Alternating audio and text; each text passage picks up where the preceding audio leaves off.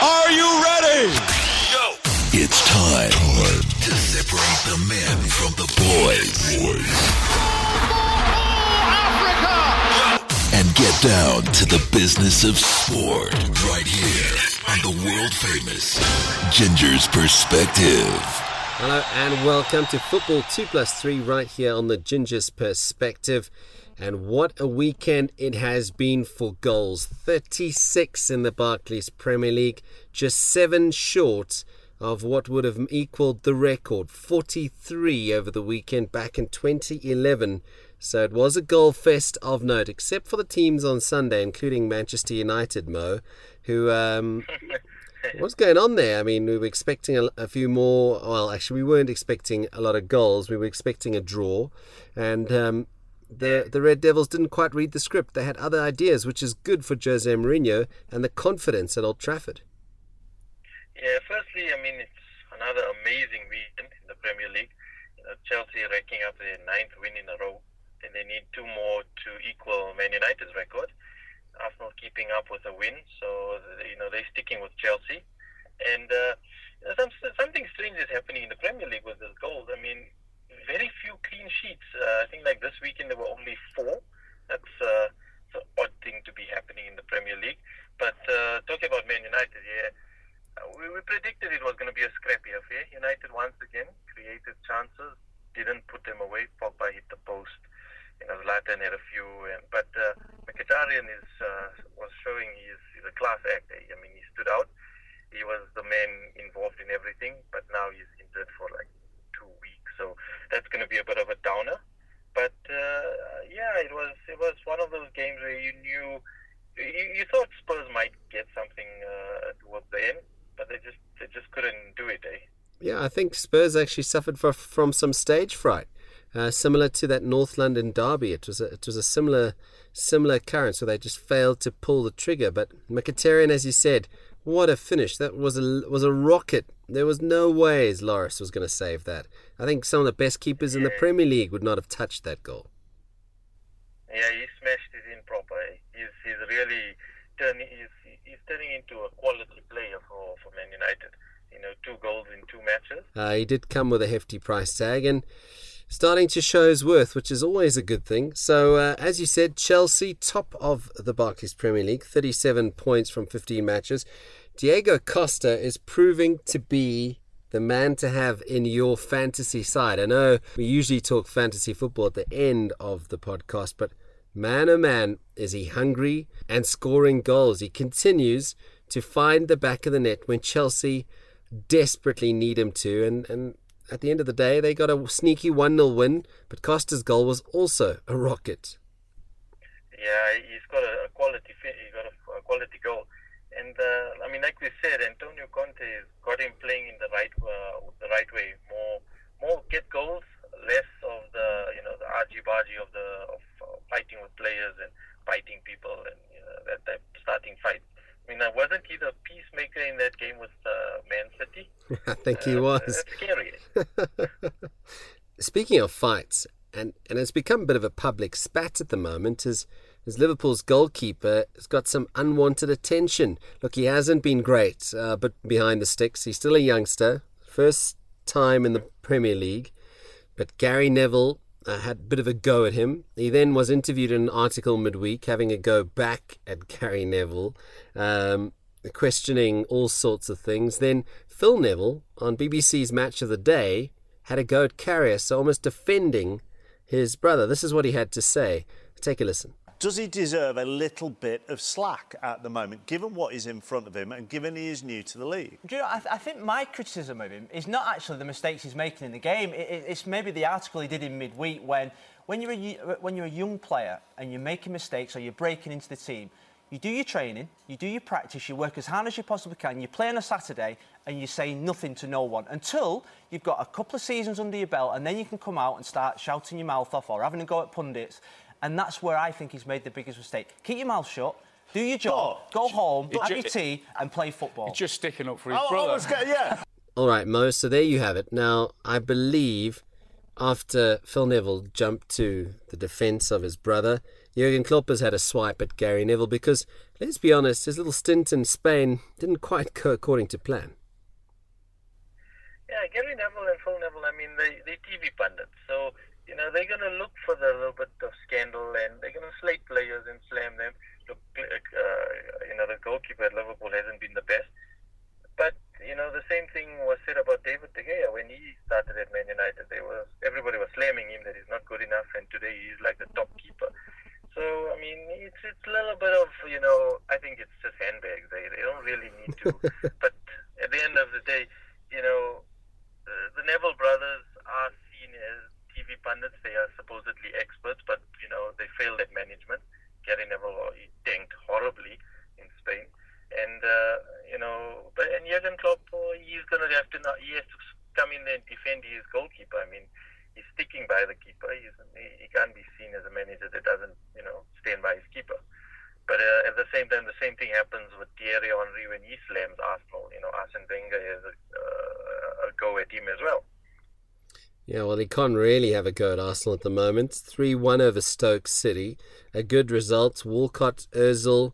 People are firing. The Gunners are seriously firing on all cylinders. And just three points adrift of Chelsea, their London rivals now. Three points clear of Liverpool, who are third. The Arsenal, we uh, should say a sneaky bet potentially for the title. I mean, they're there and thereabouts. We're heading towards sort of that halfway point and the busy Christmas period or festive season period. The Arsenal, though, have to worry about some Champions League problems first, though, don't they? Yeah, they've got, they, you know, Groundhog Day. They've been drawn Bayern Munich again. And, uh, you know, I think that if that match doesn't go to plan, it could just you know cause a calamity in the uh, Premier League uh, ambitions. And it has happened before, where the minute they get dumped out of the Champions League, their league form slips away. That uh, that's going to be an interesting one. But so far, they you know matching Chelsea game for game, they're out. They also scored a stunner with with his head. I think. I mean, uh, that was a, a good goal. And then also also the other English teams like Man City have got Monaco, Leicester got Sevilla. So there's some uh, pretty interesting games. Let, us touch on uh, those two teams because Leicester mm-hmm. City did what everyone did not expect to do, and they produced a Leicester City from last season when they demolished Man City. It, uh, Jamie Vardy's on fire, hat trick. All of a sudden, have Leicester City clicked? Are they are they the foxes of old?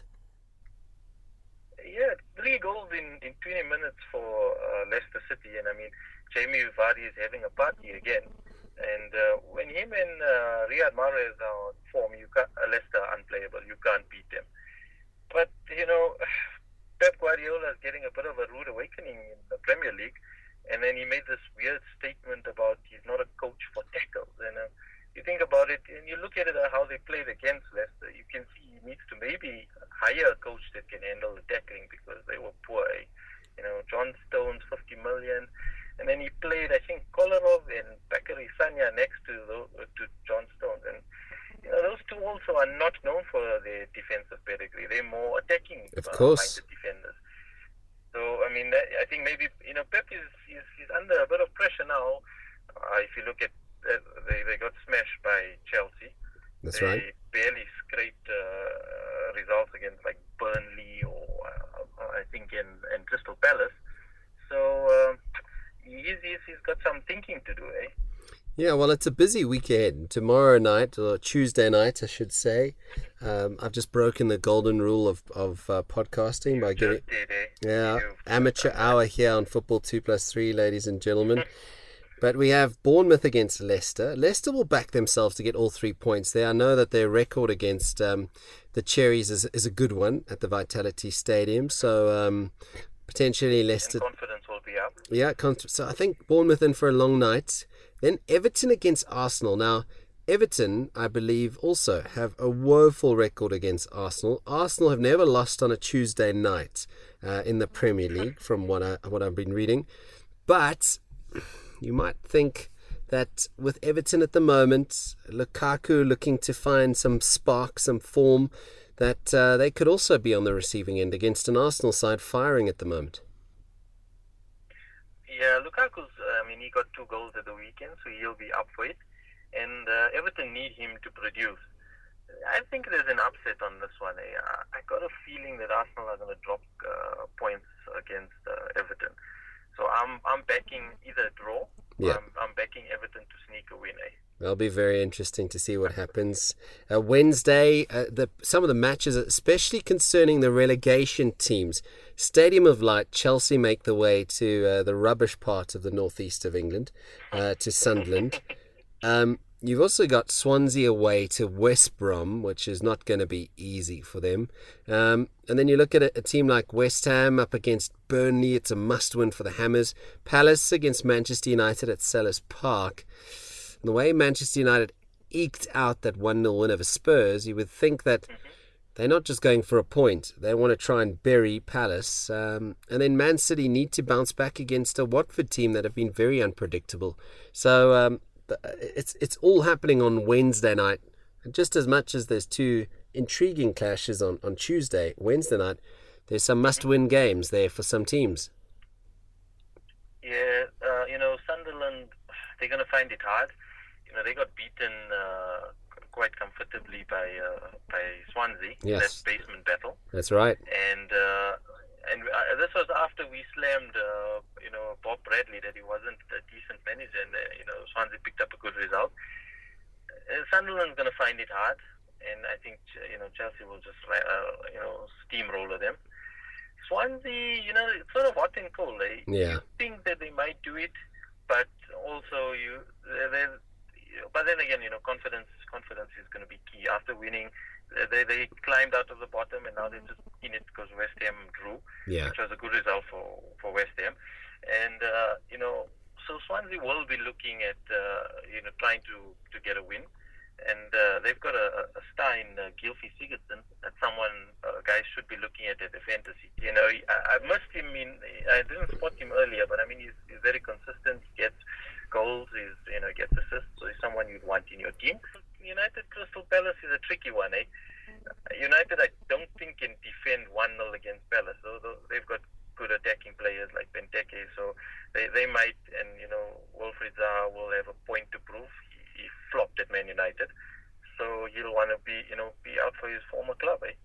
All right. So do you think we'll get a draw there at Selhurst Park, or do you think are we mm, we in for no, a Palace win? I'm, I'm, I'm think no, I'm not going to go that way now. Eh? I'm going to back my boys. All right. And I think United will, will they're going to win 3 2. All right, there you have it. There you have it. Quickly on the fantasy side of things, because that's been rather interesting. I mean, um, just when you think you, you might have uh, a sharp player, uh, you get a Jamie Vardy who goes and blasts you 17 points. Zaha from Palace, 16 points.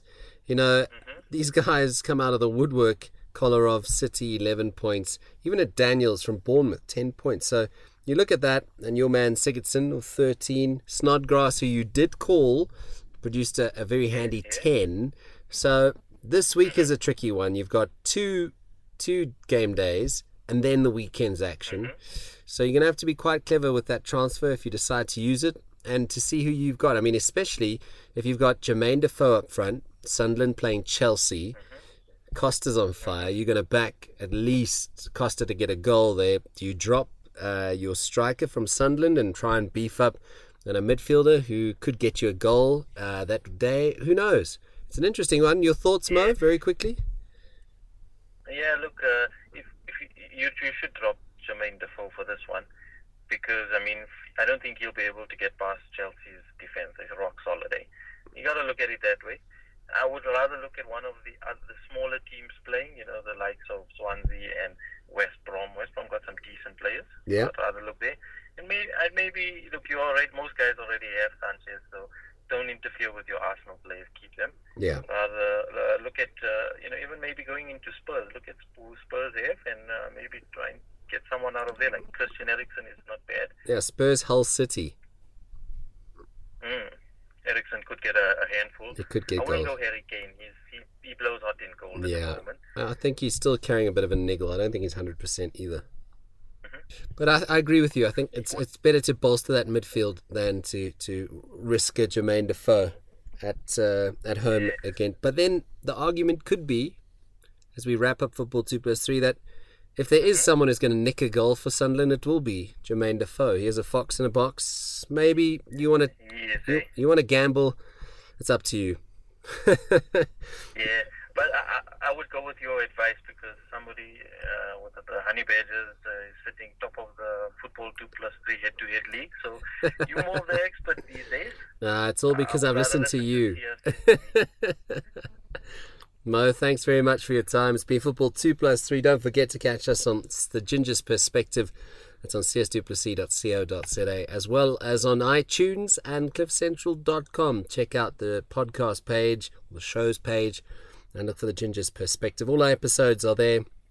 And uh, give us um, give us some love on Twitter. Don't be scared to um, uh, hit us up. Give us a mention at football two plus three on Twitter. Mo, as always, your parting words. As always, be champions.